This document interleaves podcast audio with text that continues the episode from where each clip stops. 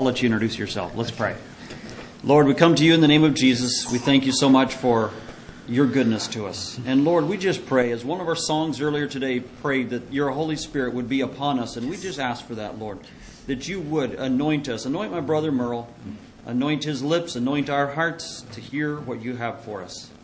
And uh, Lord, we just commit this service into your hands. We commit my son Dennis into your hands. We commit the rest of this day's activities into your hands.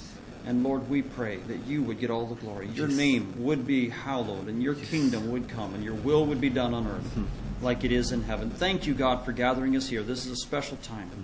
We praise you for it. In Jesus' name, amen. Amen. You may be seated. God bless you. brother. Thank you, brother.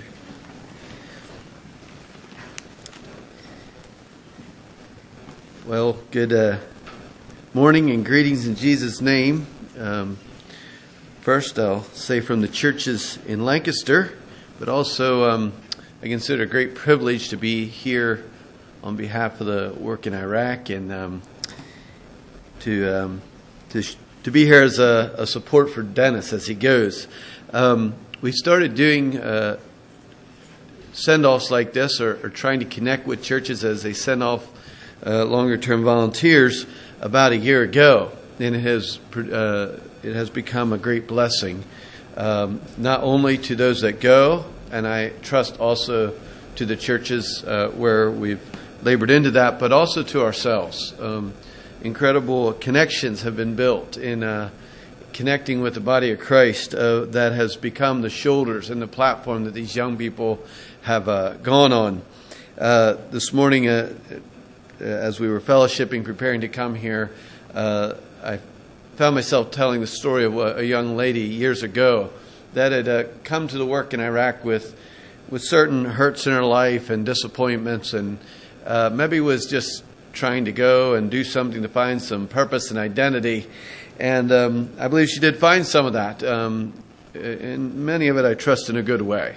But um, because of the, maybe the more family feel and, and the, whatever she enjoyed about the work there, um, came back to her home church and setting and um, kind of rubbed some kind of rubbed some things under their noses uh, culturally and things like that, and it really was uh, a grief to some of our hearts and leadership because the very bridge that um, carried her over, it seemed like she was proceeding to, you know, blow up and burn, and uh, that was definitely not our heart. And fortunately, it all ended up working out very nice in the long run, and things were reconciled and healed in, in many ways. And actually, that very network of churches is, uh, by God's grace, uh, letting one of their fine young families come to serve there in the field in Iraq, and, and that's just a reminder of um, the redemption and grace of God. But it's better to it's better to not burn a bridge than to have to burn one and then rebuild another one.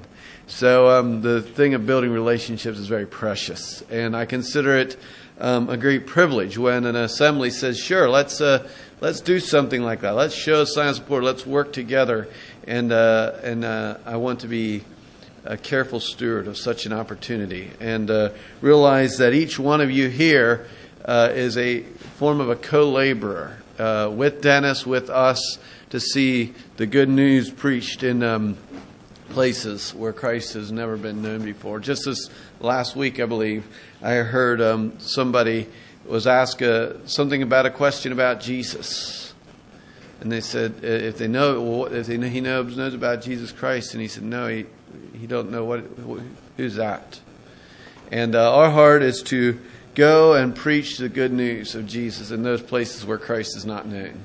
And uh, so I hope that um, that Dennis can be part of seeing that come to um, to fruition. This morning, I am not choosing to talk about the work very much.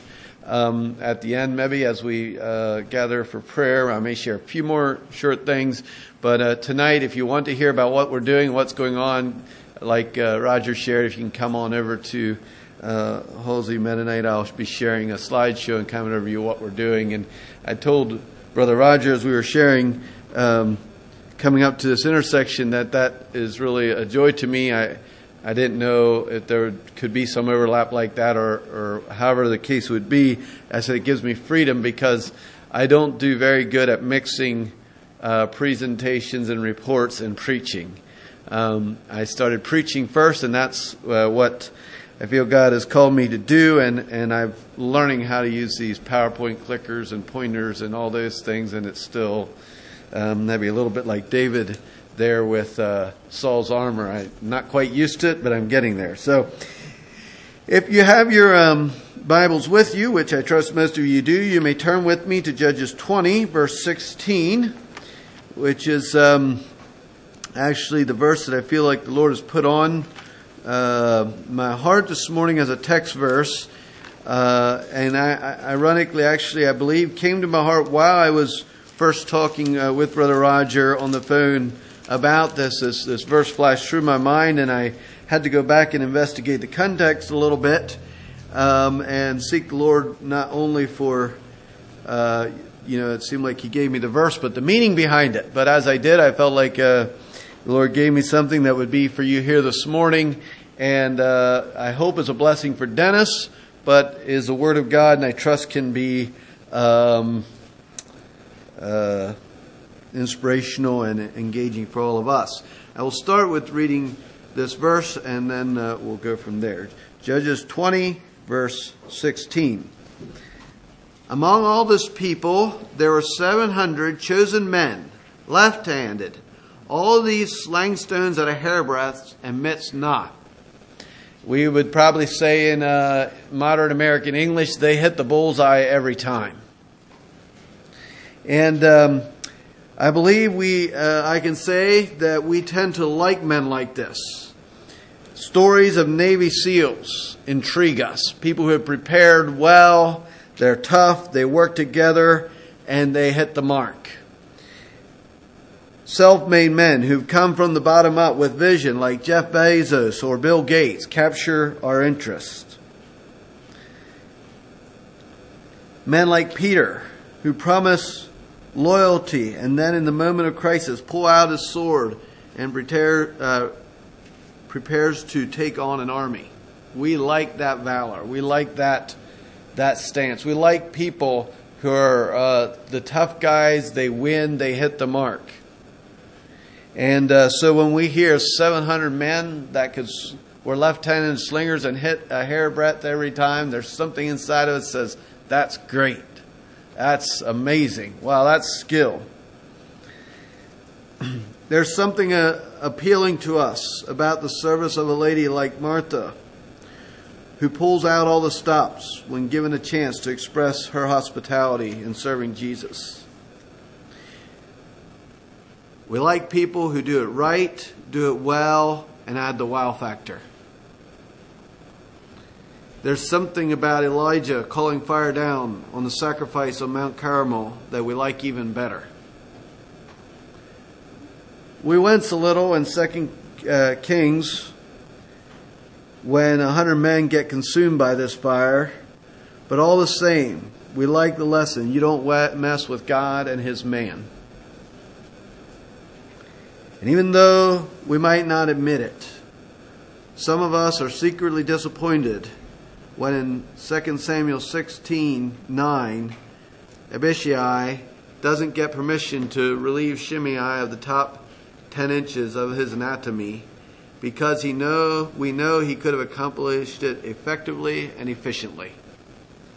And the story there is when David was running uh, on it, on the run, uh, Absalom had taken over the kingdom, and uh, Shimei came along hurling um, curses against God's anointed king. And Abishai asked for the permission. Let me go over and take off his head. And David had some things to say, which we'll look at a little bit later. But let's return back to uh, Judges 20 here, verse 16. We have one small problem with these men.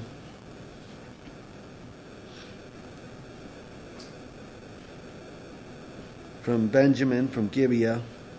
And what is the small problem? And I put small in quotation marks. They weren't on, God, on God's side. They came out with all their skill and all their valor and everything they had. and they got on the wrong side. And let's go a little bit uh, further. Even Peter was rebuked, though he pulled, pulled out his sword to defend the most defendable person in the history of the world. And Jesus had to do, literally do damage control that night for Peter and his valor and his willingness, his commitment to stand to Christ even, un, uh, even unto death. I am here to talk about it, but it really, it really racked Peter around. It was a hard night for Peter. And Martha was not honored and was mildly rebuked while being exhorted to consider her sister Mary, her sister Mary's good part of sitting. And even though Elijah seems to have been in God's will, the disciples wanting to emulate him were rebuked not only for wrong motives, but of being of the wrong spirit.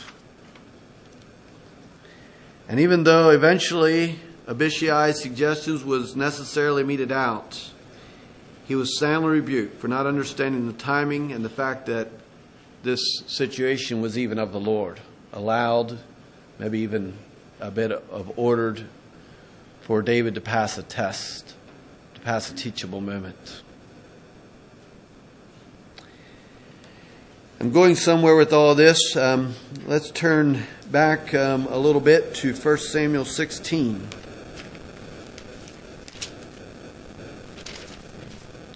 I'll start reading at verse 3, drop down and read 6 to 14. Lord speaking to Samuel, and call Jesse to the sacrifice, and I will tell thee what thou shalt do. And thou shalt anoint unto me him who I name unto thee. And it came to pass when they were come that he, Samuel, looked on Eliab and said, Surely Jehovah anointed, Jehovah's anointed is before him. But Jehovah said to Samuel, Look not on his countenance, nor on the height of his stature, because I have rejected him, for it is not as man seeth. For man looketh upon the outward appearance, but Jehovah looketh upon the heart. I want to highlight that verse. We will circle back to it. I'll just read it a second time. But Jehovah said to Samuel, Look not on his countenance or on the height of his stature, because I rejected him. For it is not as man seeth. For man looketh upon the outward appearance, but Jehovah looketh upon the heart. Then Jesse called Abinadab and made him pass before Samuel. And he said, Neither has Jehovah chosen this one. Then Jesse made Shammah pass by, and he said, Neither has Jehovah chosen this one. And Je- Jesse made seven of his sons pass before Samuel. And Samuel said to Jesse, Jesse, Jehovah has not chosen these. Samuel said to Jesse, Are these all the young men? And he, Jesse, said, There is yet the youngest remaining, and behold, he is feeding the sheep. And Samuel said to Jesse, Send and fetch him, for we will not sit at the table till he come hither. And he sent and brought him, and he was ruddy, and besides of a lovely countenance and beautiful appearance. And Jehovah said, Arise, anoint him, for this is he. Samuel took the horn of oil and anointed him in the midst of his brethren. And the Spirit of Jehovah came upon David from that day forward. And Samuel rose up and went to Ramah. And the Spirit of Jehovah departed from Saul. An evil spirit from Jehovah troubled him. And Saul's servant said to him, Behold, now an evil spirit from God troubles thee. I think I'm going to stop reading there. I could go down to how they chose, um, immediately after that, chose uh, David and his how God used him. I think I'll stop right there. Um, some Bible scholars believe, believe that it's altogether possible that in addition to his youth, one of the reasons that David was out with the sheep was he may have been a half brother of these brothers, an illegitimate son.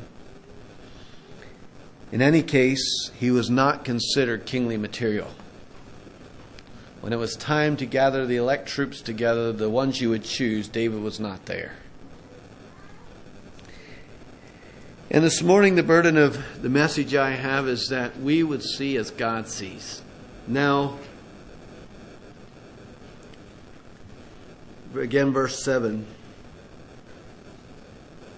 Jehovah looks upon the heart, even if he's an outcast, as it were. Of course, later we find out David's, if you will, SEAL team conquests. But even then, God is looking on the heart, on the intent and the relationship. We tend to look so much at, we keep a score by what happens on the outside. When, when they come back saying Saul has slain his thousands and David his ten thousands, we say, yes, David's our man, after all. That is the way of humans. But at that point, God is not looking at who got the thousands, who got the ten thousands. That is not what makes a choice. What makes a choice is what is a man's heart, what is his intent, and what is his relationship with God. And the burden of my heart this morning, as it relates to you, Dennis, going to Iraq, as it relates to the rest of you behind, is we're not here looking for somebody that can sling a stone at a hairbreadth and not miss. If you can do that sometimes, Dennis, in Iraq and whatever your work is, that's fine.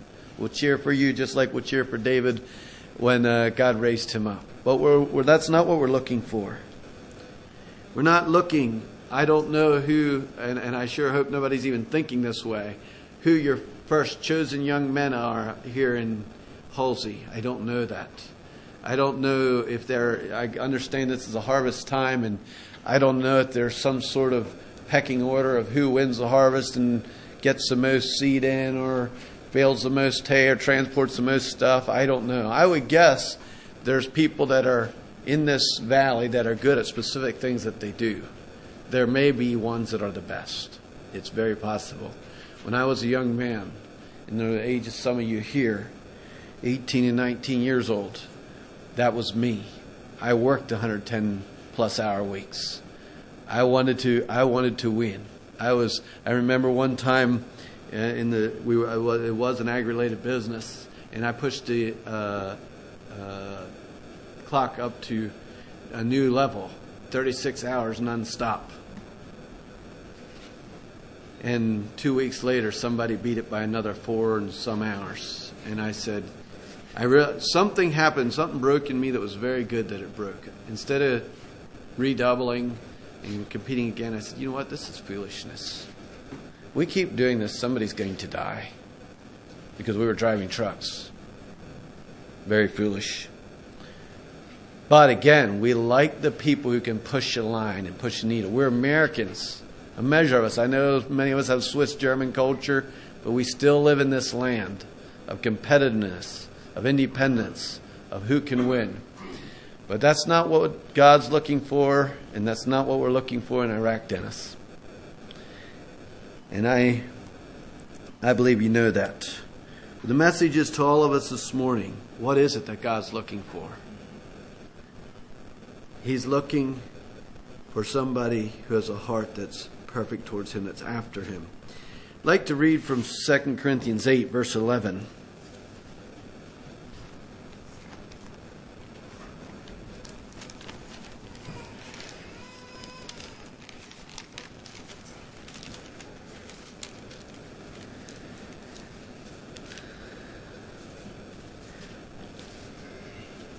But now also complete the doing of it, so that as the readiness to be willing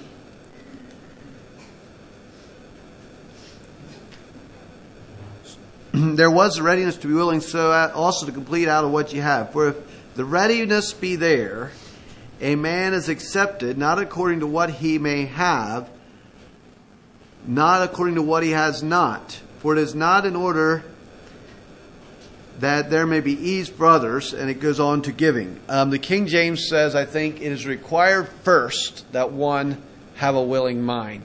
Is, is uh, somebody read that verse? Roger, could you read that verse? Yeah, I believe that's it. Yes. Yep. So the, the, the idea here is if there's a willing mind. I thought about that caller this morning. Okay? He was comparing, he was talking about this and that, but at the end of the day, there was one thing that still hadn't changed. He may have been counting the cost, and I hope he is today, but he still wasn't willing to kneel down and surrender to the lordship of Jesus. He honored the one who did, the person on the call, who was challenging him deeply. And that is the thing that is needed. In 1 Samuel 13, 13 to 14, should have you keep your um, uh, finger in back there, but we'll turn back there.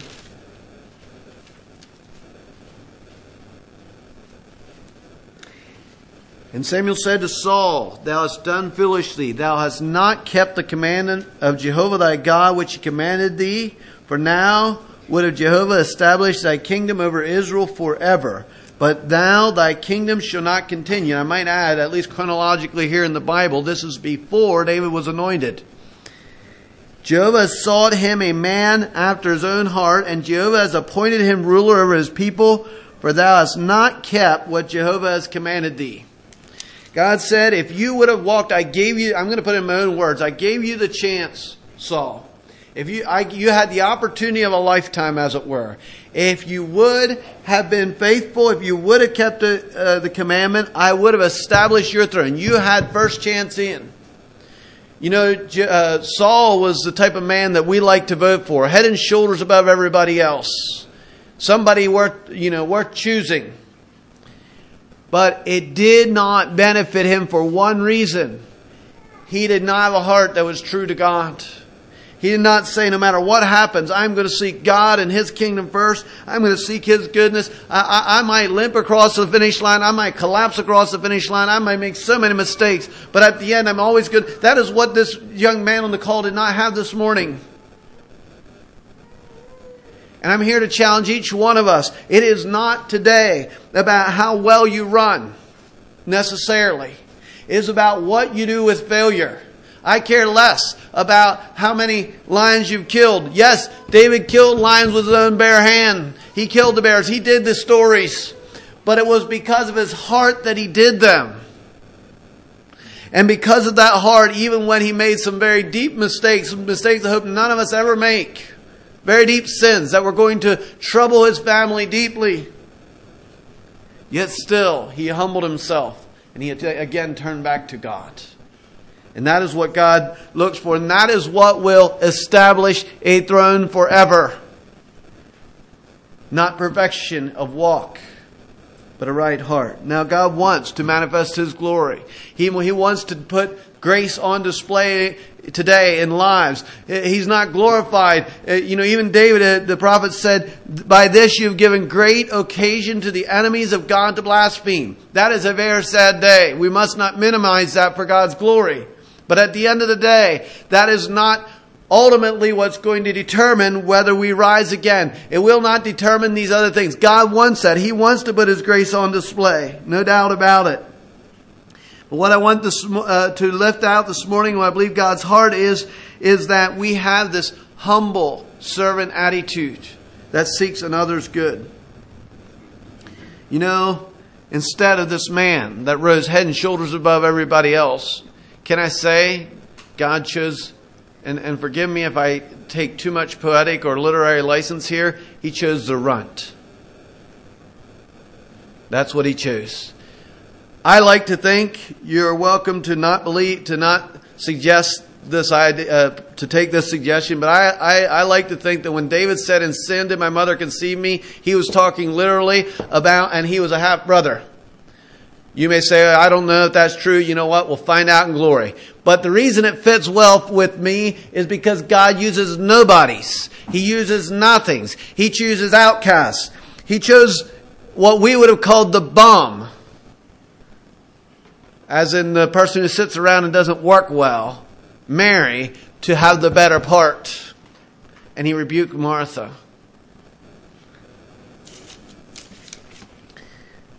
You know, I believe um, it's so easy for us. You know, when we look back at the at the Old Testament or the New Testament, you know, in the in the in the study this morning, the question was brought up kind of along the lines of why didn't they get it? Why didn't they see it? Why didn't they get this resurrection thing? Well, see, it looks a certain way when you look backwards at it, when you're past it. And we look back at these uh, people in the, the Old and New Testament, we say, well, we wouldn't have done it that way. Surely we would have, yes, we would have been right there with Mary. I'm going to tell you, I don't know you here this morning, but if your percentages are anything like it is in Lancaster, most of us would not have been sitting with Mary. Most of us. The larger percentage. And that should humble us. And I don't mean to, to put a condemnation or a burden. Only to, say, to, to, for us humbly to say that is very possible. And therefore, because we say it's possible, we're most likely to change our ways and to say, I want to be a Mary. I want to sit at Jesus' feet.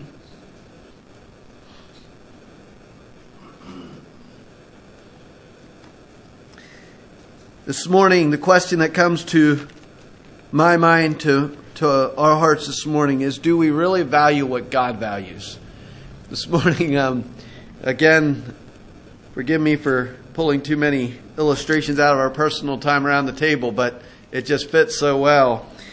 We were talking about how we all have a journey we've come through and there's all some sort of revelation or something that we paid a high price for or has been burned into us in the fire or or we, we have an aunt or an uncle or a cousin or somebody that that went the wrong way and it's very personal to us how how it goes when when you violate this principle and that becomes our one of our foundational verses that we work away from and if we agree on this point then we'll see uh, uh, see what else we agree on but that's the most important thing Every, uh, probably every one of us have an element of this. It's, it's human.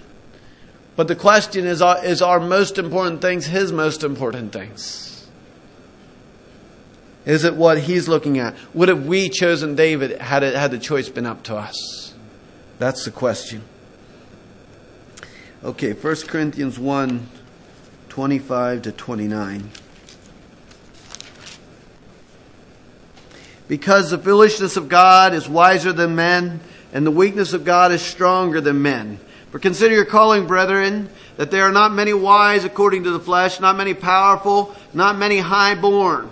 But God has chosen the foolish things of this world that he may put to shame the wise. And God has chosen the weak things of this world that he may put to shame the strong things. And the ignoble things of the world and the despised has God chosen. And the things that are not that he may annul the things that are, so that no flesh should boast before God. You know, uh, this wasn't in my notes, but I'm going to take just a little detour. I had a very pivotal, life impacting moment this last Tuesday afternoon. As I sat there in Iraq, and I, if, I'm not sure how Halsey does it tonight, if I'll be able to show that clip or not, I'll, I'll leave that to the Lord but I can at least tell you about it. As I sat there in the living room, and across from me was a child soldier that had fought in the battle for Mosul. He had been captured as a young Yazidi man, indoctrinated by, by ISIS, and pressed involuntarily into the front lines as a soldier. And I was watching as he was excited about things that and I don't mean to put, it, put this down at all, but things that excite my little children, namely songs with motions and clapping and excitement. And I hope they excite some of us too sometimes. But he was all into this, and he was smiling. You could just see him, he was smiling both his face and his eyes. He was just looking around at everybody, and he was sitting there in the middle of this, this uh, project. And I've thought about it before, and I thought about it there again, and it's this verse that God takes the are the nothings, the outcasts. Nobody knows what to do with these young men. They were kind of forced in against their will, and yet they're stained with this, and they've been part of all this, and, and they're just scared of them. They don't know what to do. But Jesus knows what to do with young men like this. And I hope He has some hands and feet that can labor in and do something about this. Because whoever grabs this, this generation the, these outcasts gets the leadership of the future of these people. I believe. Why? Because this is an immutable principle that God sticks by. He chooses the nobodies and the nothings. to confound the mighty. And that should give every one of us here this morning great hope. Because I don't know about you, but I know about me. See, I know where I came from. I know what it means to be a nobody and to not expect to be used in anything great, to have no such aspirations, just like it says, not many highborn. And I have seen, just like the lady, um, I believe there was somebody sitting um, on a park bench, if I remember the story right, told D.L. Moody, the world has yet to see what God can do with one man that totally surrenders and sells out to God. Because it's not about our clay jar, it never was. It's about Him. Like another scripture says, that the excellency of power may be of Him and not of us. We have this cl- treasure in clay jars. And you, brothers and sisters, this morning, do you realize how big and how hard a job it is for God to get our focus off of us? Now, we might have this false humility and we think we live here. We know the imperfections. We know the cracks. We know the problems with this clay jar. And therefore, in our false humility, we expect God to do this much with us. And He says, Stop it already. It never was about you. And your imperfections are not nearly as big as you think they are because I am God. And God has such a job for us to convince, to convince us what His Word says. Not just here in a Sunday morning discussion. I hope that in a Sunday morning discussion, if we looked at being adopted as sons, maybe you maybe you already have done this. I don't know, or you picked that uh, that verse that we're, we're we're adopted, we're grafted into the family, we're part of the family. We would say all together, "Amen, brother. Praise God. Yes, we're so glad to be part of the family of God. We're not part of darkness anymore." And then we go back and we're totally occupied with absolutely, positively small thinking that looks like anything but a prince. Because we don't really believe that. We believe we believe this much of it. Enough just like we heard this morning, enough that affects our salvation and a little bit of extra joy and grace in the journey. We're so grateful for that, and we ought to be, praise God. But it is not about us, brothers and sisters. It's not about how much extra joy and salvation we got. That is a wonderful, glorious byproduct. But see, David was not in. Let me just talk about David a minute here. David was not in this for what he would get out of it. When he was out there strong, unless God told him by his Holy Spirit, I can guarantee you, when he was out on the backside of the desert, strumming his heart, he was not thinking, I am going to be the great leader of Israel. He was not thinking, I will be the king. Do you know how I know that? Because even after he was there. He sat down and he talked to the Lord and he says, You've taken my name, you've taken me from among the sheepfolds, and you've given me a great name among the men of the earth. And it's true. You can go to anywhere in the Middle East, you can go to anywhere in America and Europe and all over, probably Russia too. I've never been there. And you can mention King David and they all know who it is. He's one of the great names of people that lived uh, on the face of the earth. He, he has a name not far behind Jesus Christ as far as um, that people know about and his son Solomon, by the way, both in the, within one generation, is known worldwide. Very few people know the Rehoboam and Jeroboam. You, know, you got to be a Bible scholar to know those names, but everybody knows Abraham and King David. And he was a nobody. But he believed God. that is why I don't know how he got, you know, it says he had this, this it talked, okay, so it talks about Caleb and Joshua. They had this different spirit in them. And I believe David had the same thing and why he wouldn't regard his life and go take on a lion barehanded. You know what I like to think? I think he was so incensed and so concerned about the sheep, he never thought that he, he possibly could fail. Because he wasn't focused on himself. If he would have glanced at himself for a minute, he would have been like Peter, I'm sure. He would have started sinking in the waves. And even when it came to time to take on Goliath as a young man, his regard was not to himself. He didn't think about the failure could be an option. Why? Because he was so incensed that somebody was doing this to the armies of Israel and to a living God, and this was not fair to God, and he was going to stand up and make a difference. Hmm. I would like to I want to spend a little closing time in Matthew 5 about blessed are the poor in spirit, but before I go there, I'd like to spend just a few moments on setting our expectations. First, I want to talk about your assembly here, if I may, and then I'm going to zero in a little bit on Dennis, if I may. And listen, if you're not going to Iraq, you all have your own place of ministry. Some of you, are, when you're done here with the uh, harvest, you're going back to Alaska or Pennsylvania or I don't know where you're all from, all over. So you can apply this to wherever you're going back to, or if you're going back to Halsey, Oregon, that's a wonderful place to go back to, because he told us to go out to the ends of the earth, and this is getting very close to the ends of the earth from Jerusalem. Setting our expectations. First of all, let's not set our expectations on people who sling stones at hairbreadths and don't miss. You probably have somebody with a skill in their department that's not far off from that here. I don't know I don't know this congregation well. I don't know what you know how to do well, but somewhere there's somebody that has a skill like that. And they're best at what they do. I don't want to make somebody uncomfortable, but I'm going to use Brother Roger as an illustration. I have never met anybody, and I know this is only because of Jesus, that I consider a better investment advisor than Roger.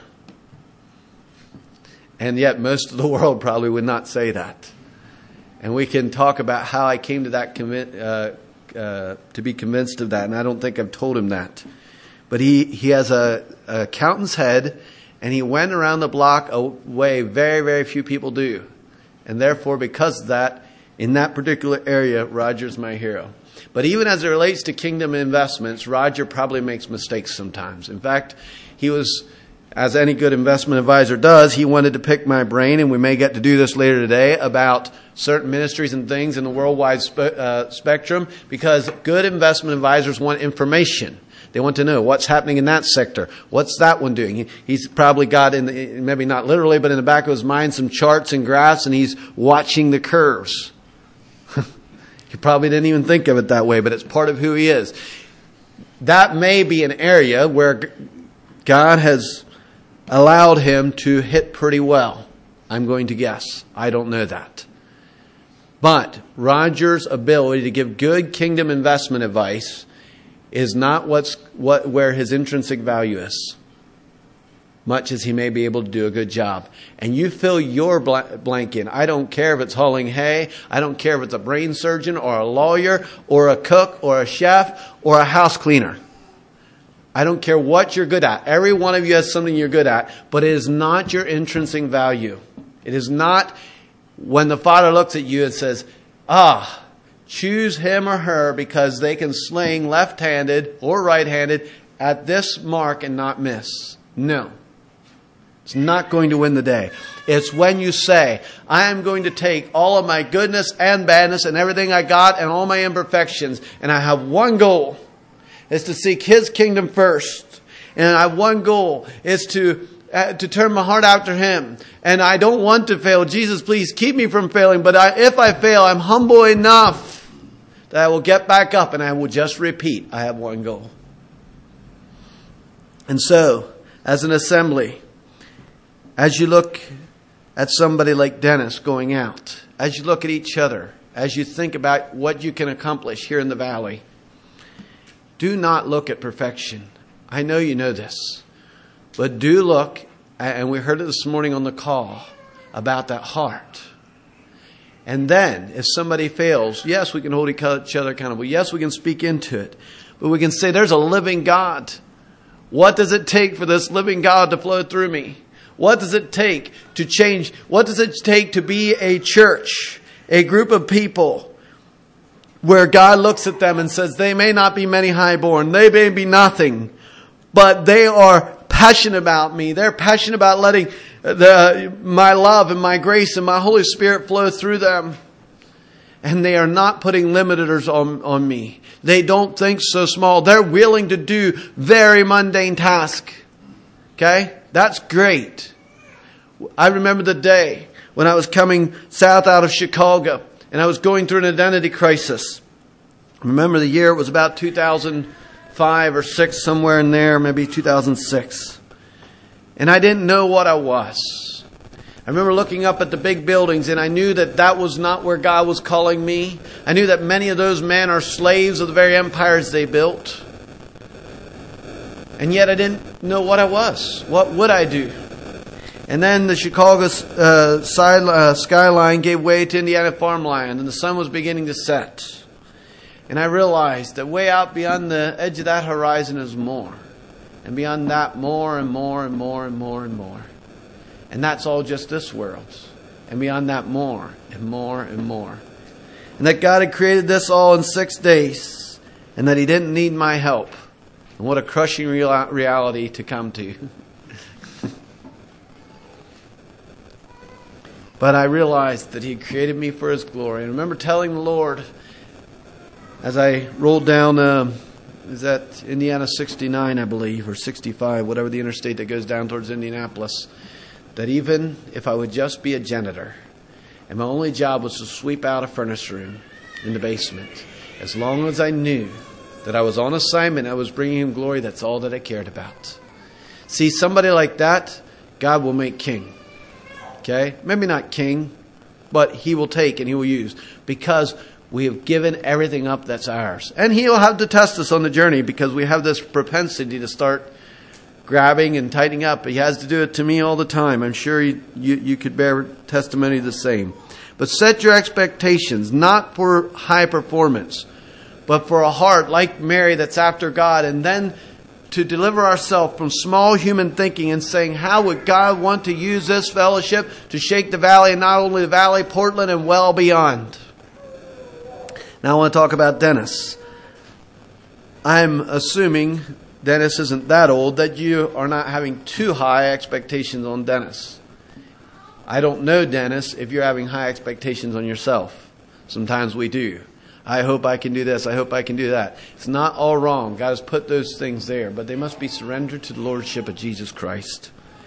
At the end of the day, if you go to Iraq for six months and the only thing that you get accomplished is to fellowship with Jesus there and for Him to show you and touch your heart with the needs of that place and the needs of the world, it will have been a smashing success, never mind the newsletters and reports and WhatsApp messages.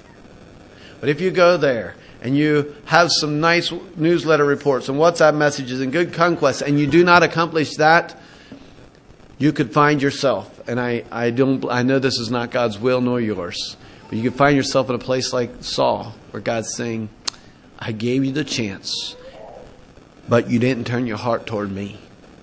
And Iraq is not a cure, and neither are the ends of the earth a cure, that we would not do that. And we, we heard the name uh, this week, uh, this week about Joshua Harris. I don't know what all happened in Joshua's life. I don't know where he started. I know what the outside says. I can't see the inside. But I can tell you reliably one thing Joshua would have never gotten there if he had stayed here. He would never gotten there because it was never about him. It was never about those things. It was just about King Jesus and a relationship with him. I would like now to turn to Matthew 5 3 here in closing. The first of the Beatitudes.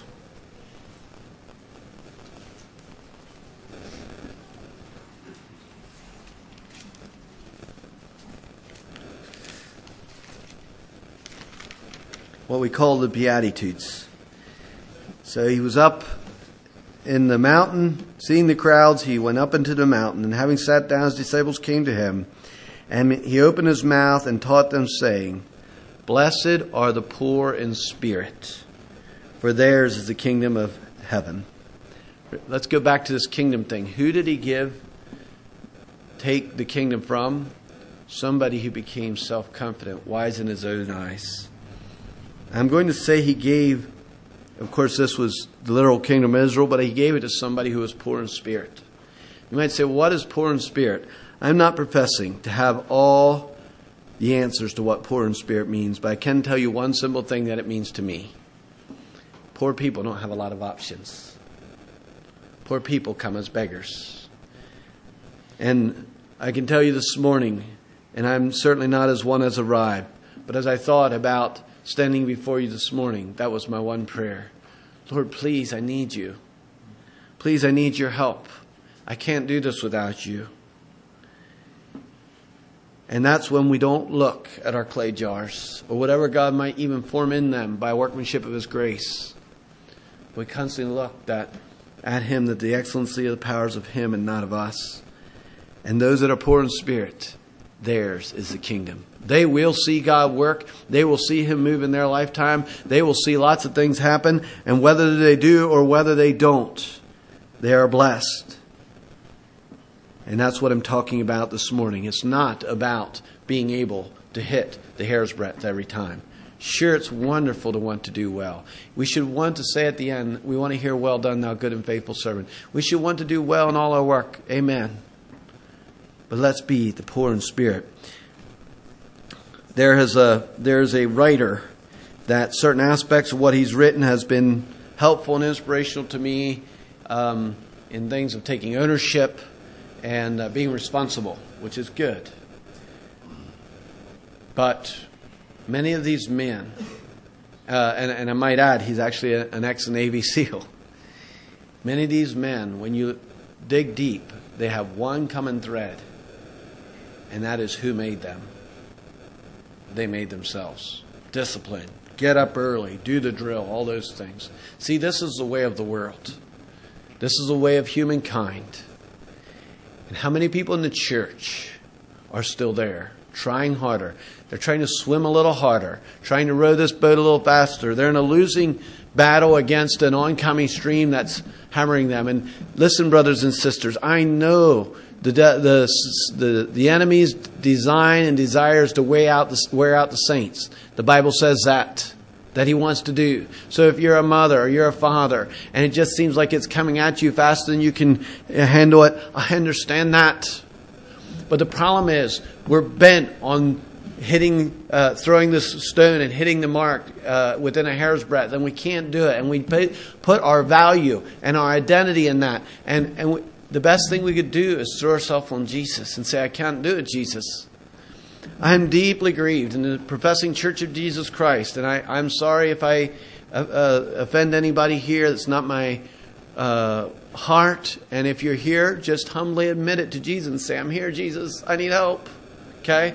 But I'm deeply grieved how many Christians, professing Christians, and even what's really uh, sad to me is when it's leaders and their wives are on mind altering medication, trying to prop things up to to deal with deep soul things that need healing. Look, people come to me and ask the question, Are you saying it's always wrong? That's the wrong question. I'm not even going to wage an argument on that. Why bother? Jesus is our healer, and He came to take us above the trembling elements. So you're there. Don't be condemned this morning if there's somebody there. That's not the point. The point is like blind Bartimaeus on the side of the road to not be content with our blindness, with our weakness. Do I believe that there's such a thing as emotional and mental weakness? Of course. You ought to see me on my worst days. I'm a mess. I don't need to look at anybody else to understand that. I just need to look at me.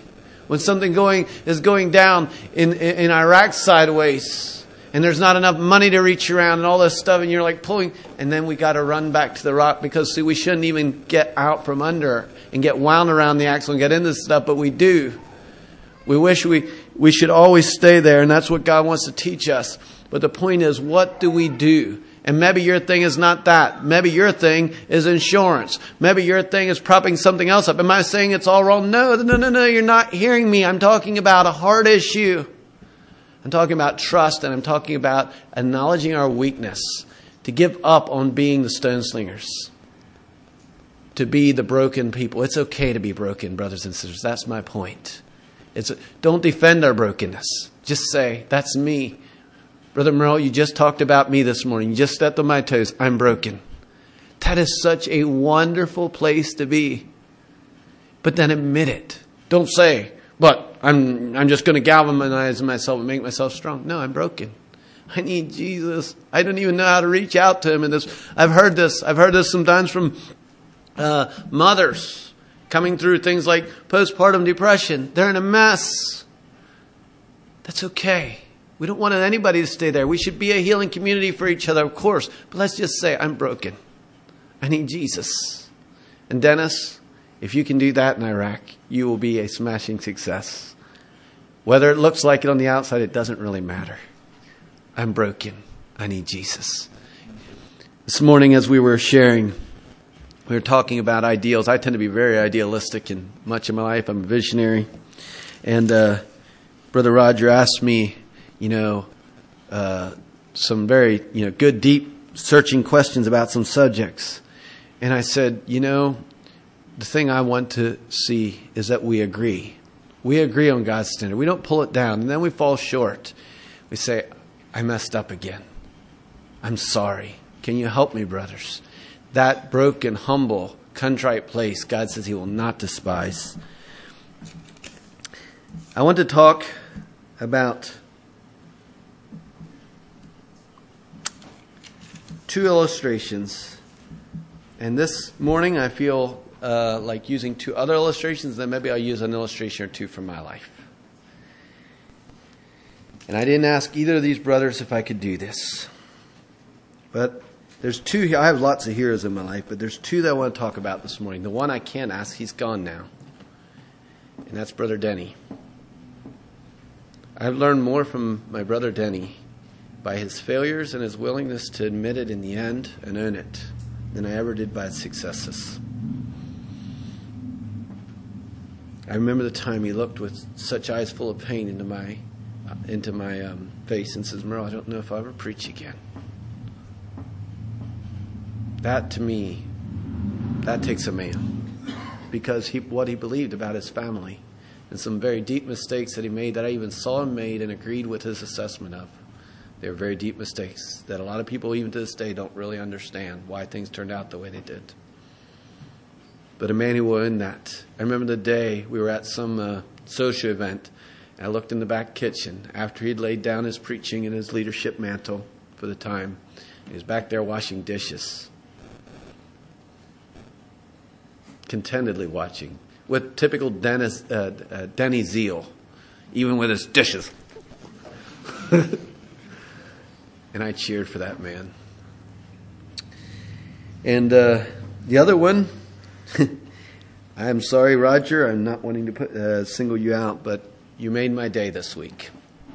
I didn't know that you had laid down your ordination and your walk because of your family and the way things turned out.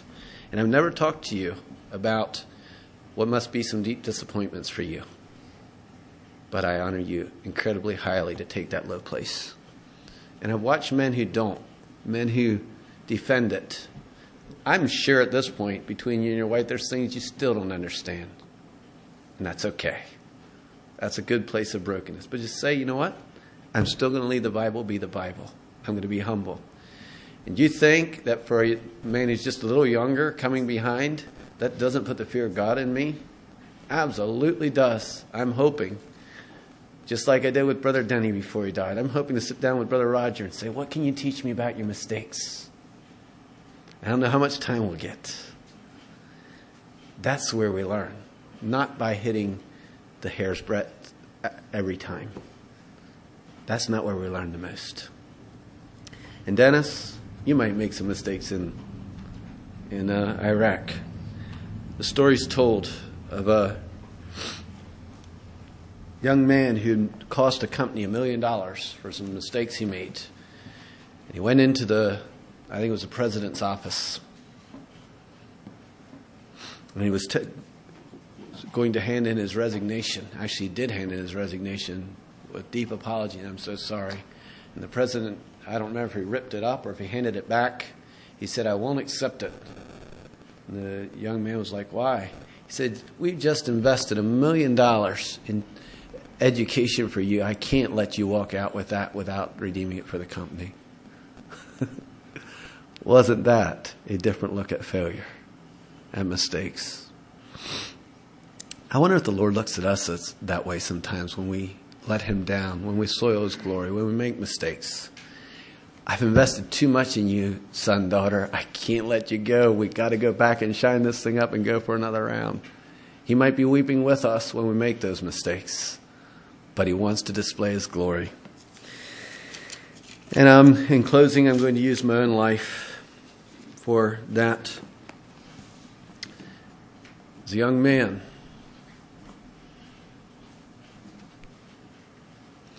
Lord came to me, a number of different intersections, young married fella. And as it were, I don't even like to use this illustration, but threw the gauntlet down, laid the challenge, and I said, Yes, Lord. Brothers and sisters, I've made a lot of mistakes on the journey. I've hurt a lot of people over the years. I've disappointed a lot of people. And I'm not proud of that. I'm, I'm sorry about that. But I am amazed with what God will do with a clay jar. There, when I sat there and I saw those who come behind, a fellow who was an Amish guy that I used to drive around in my car, who has passed me up in many ways, who wrestled, as it were, this program off the ground to reach out to these survivor boys. I saw that I could be a small part. I knew that I'd once washed his feet, I'd once driven him around. I shook my head again and said, What God will do with a clay jar if we'll let him. And I'm, I don't know how many days I have by the way of uh, scriptural and human expectations. I might be about halfway. I don't know. It could be tomorrow. That's my last day is. But I know if he'll give me more days, I have one goal. And that is this broken clay jar that makes so many mistakes. I want to let him display his glory. And I want to fellowship with him. And I want to seek him. And I want it not to be about me. And as you think about us in Pennsylvania and, and the organization that's scattered out over America, as you think about Kingdom Channels, that's the one prayer request I would have. You would just pray for those broken clay jars that are trying to work together, that He would do something with them. That's our heart. And that's what I'll pray as I think about the little assembly here in Halsey, Oregon. Not many highborn, not many mighty, not always the ones who can hit the hair's breadth, or what we say in America, the thousand yard shot and hit the bullseye. Not them. He might use them if he can get a hold of their hearts. But the Arnauts, the child ISIS soldiers that are ruined for life, those women that were sold off in captivity, God says, looks like prime candidate material for me to use. And you can just go ahead and put your name in there, whether you're old or young, and say, you know what? I can't have started worse than that. So here I am, Jesus. Here I am, God. Use me. Thank you for letting me share my heart. May not have been the best wrapped and presented, but I think you got the heartbeat, and that's the most important. If I in any way said something out of order in the sharing of that, just let it wash down the stream and hear the heartbeat. That's that's my burden. So, uh, what I'd like to do next um, is uh, actually have Dennis come up here just shortly, and we will have a prayer for him. I think I'll call his mother and father up, and any other, you know, older men or you know whoever would really have a heart to uh, come up and join in prayer. We'll open it up for that, and then when we're done with that first wave of prayer or initial prayer, I would like to especially ask the young men here this morning. If you're a young man or if you're a young man in an older body, I guess you can decide if you want to join in too. uh, to come up and gather around Dennis and pray for him. We won't maybe have them all pray, but just a few volunteers as a show of solidarity that um, you're gathering around him as he goes out. Don't, won't forget about him for the next six months. As you think about him, you pray for him as you go back, even if from out of the area wherever you might be from. Um, any other, uh, anything else I should say before we go to prayer, Roger, that you can think of? Okay, Dennis, would you come up here? Um, I can. I'm going to set this to the side a little. Um, see if we can do this. Roger. Anybody else that, other men that would like to join in initially, that's fine. Is it too much to ask you to kneel? All right, let's do that right here in the center, however. Okay. That's good. Excellent. Hmm. Do you want to open up?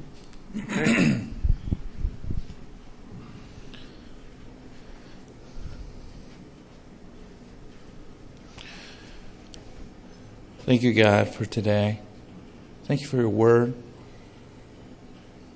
Lord, it's meant for all of us, Lord, that the light of Jesus would shine through the cracks of our jar, through our failures. And Lord, we can all say we have lots of them. And I just pray for Brother Dennis as he goes out from uh, among us today, this coming Tuesday. I pray, Lord, that his anoint, that your anointing would be upon his life, and Lord, that he would not think about who he is, but what you can do through him. And I pray, Lord, a special blessing upon his parents.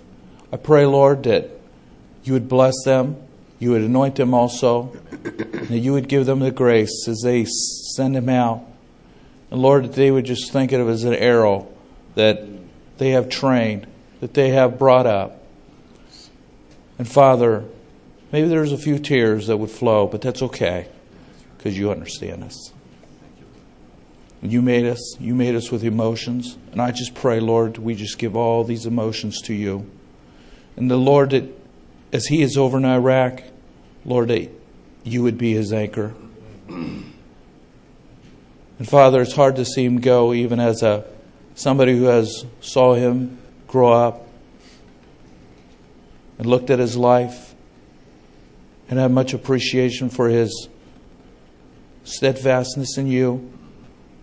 But Lord, it's a blessing to be able to send him out and to see this vessel filled with you to share with others. Thank you, Jesus, for your word this morning. In Jesus' name we pray. Amen.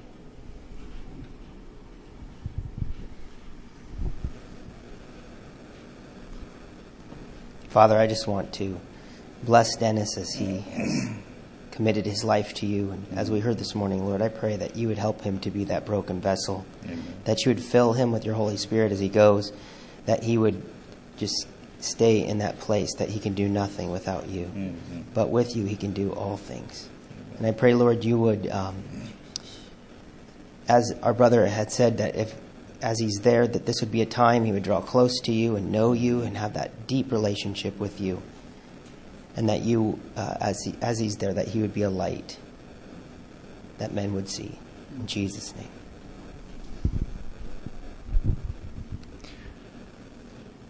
Father, I thank you too for this, this moment, this young man, his heart, his willingness to go. It's really encouraging, Father God. Just that in and of itself is an example for other young men and young ladies to follow. And I, I, I thank you for that. I pray that you would go within us. And I just agree with all the prayers here. You would shine through him, you would use him, you would fill him, you would teach him, you would reveal yourself to him. And uh, amen. I agree with the message there. If he if he goes and just draws near to you and knows you in a more fully intimate way, you you will use him and he will be used by you to advance your kingdom Indeed, Lord, it is all about you and who you are and what you are in your kingdom, Father. We give you praise, we give you thanks. Pray that you would uh, just cover him and protect him and be with him as he travels, as he goes. This would be just a, a, a wonderful time, Father God, for him to draw near to you. And indeed, Father God, be with his parents and his whole family. Bless them and carry them and minister to them and give them grace as, uh, as they let go and, uh, and bless them abundantly. Thank you, Lord, in Jesus' name.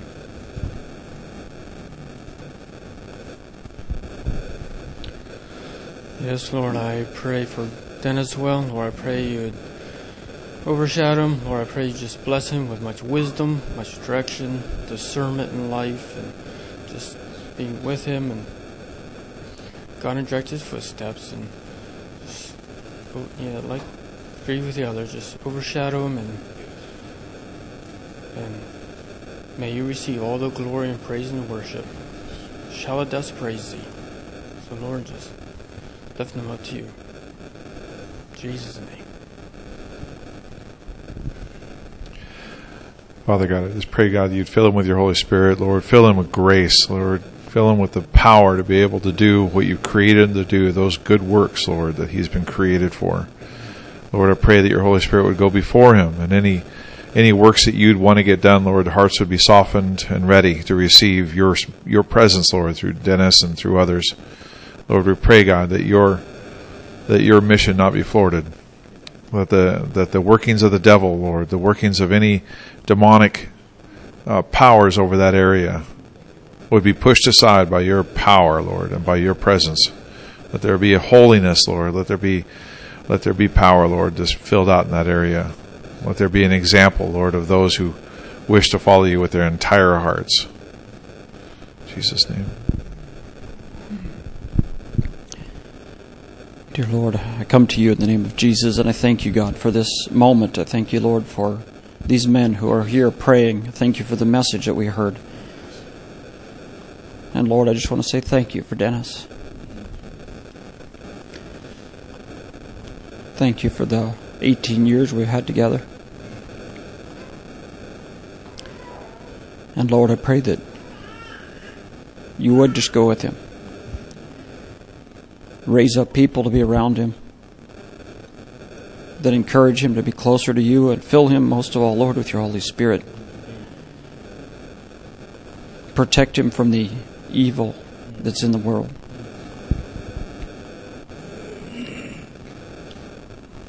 Lord, be with us as family here at home. And protect us too from the evil, Lord, that we know that there is so much of. Just be with Amanda, be with Becky, be with Stephen, Joyful, Christiana. Be with be with Corey where she's at.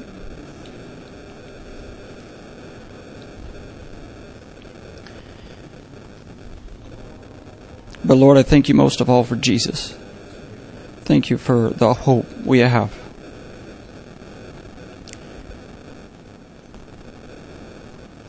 Thank you again, God, for this morning. In Jesus' name I pray. Amen.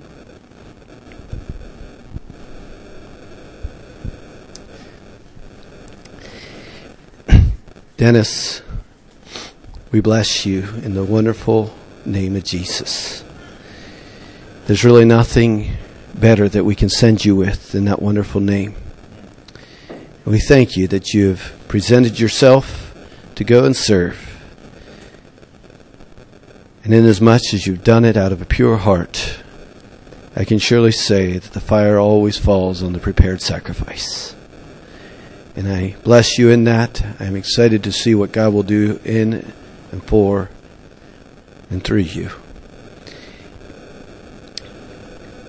And we commit you, Dennis, to the word of His grace that is able to keep you from falling and to pre- present you faultless in spite of whatever brokenness you might have. Present you faultless before the presence of His glory with exceeding joy.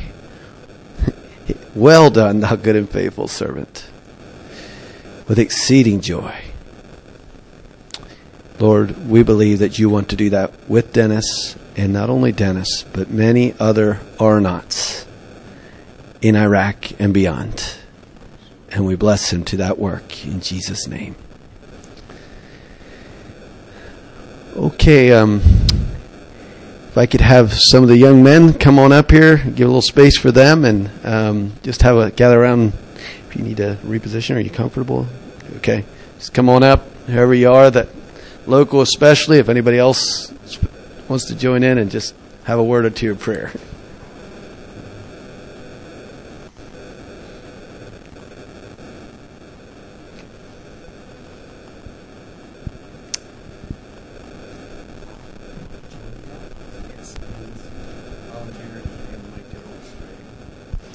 Father in heaven, we come before you and thank you for this time, Lord. Lord, especially pray for Dennis and thank you for the blessing he's been to all of us and um, just what a great example he's been. Lord, I pray that you'd go with him and just bless him, help him to be, um, help him to be a blessing out there. I pray that you would um, give him grace as he goes about his task of teaching. Uh, give him clarity of thought, help him to draw close to you. I pray that this would be a very good time for him, a deep time, growing in his relationship with you. And uh, I pray that he learns a lot, Lord, and that uh, that you go with him and um, just just bless him, Lord. Thank you for his heart of service. In Jesus' name.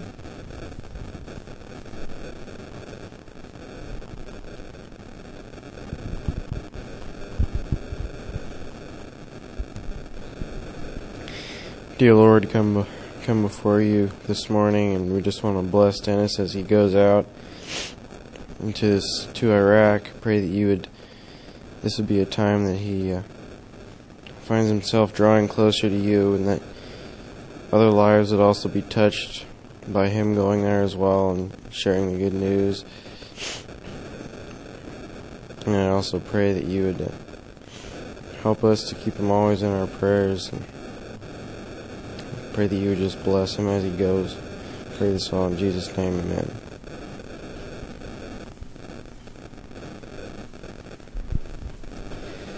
God, come before you now and pray that you um, empower Dennis by your Holy Spirit as he goes and pray that you bless him and that you um, give him safe travels and there and back.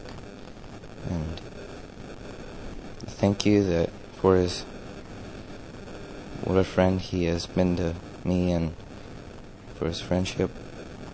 And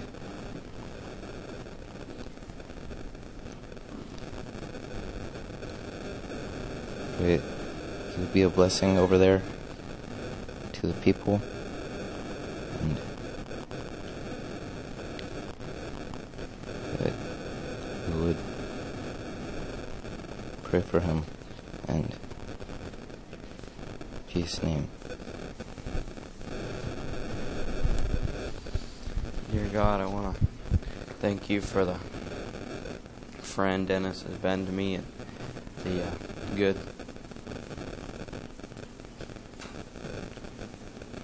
how he how I've been able to watch his life and see you.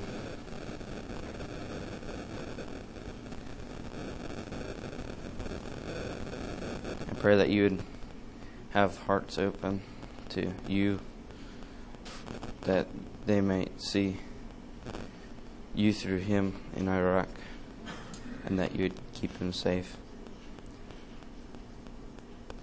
In Jesus' name, amen. Dear God, I want to agree with all the prayers that were already spoken. Lord, thank you so much for the example that he's been to me, to all the rest of us. Lord, I pray that you'd be with him as he goes over there. Pray that you would strengthen him, Lord, that he would be a light over there for you, God. Pray that, um, as Timmy said, that hearts would be open, Lord, and that he'd be able to do your will. That this would be a strengthening time for him, Lord.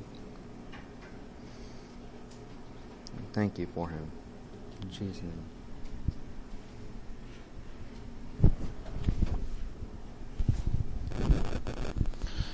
Dear God, come to you today and uh, pray that you just pour your spirit out upon Dennis as he goes out from here and that you'd bless him with a peace in mind and uh, just fill him with your spirit, do your will, and uh, be bold for you.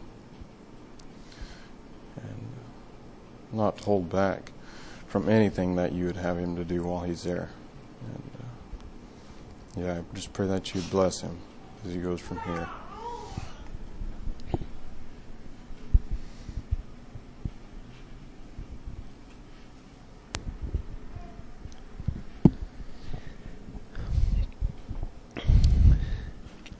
May the Lord bless you and keep you.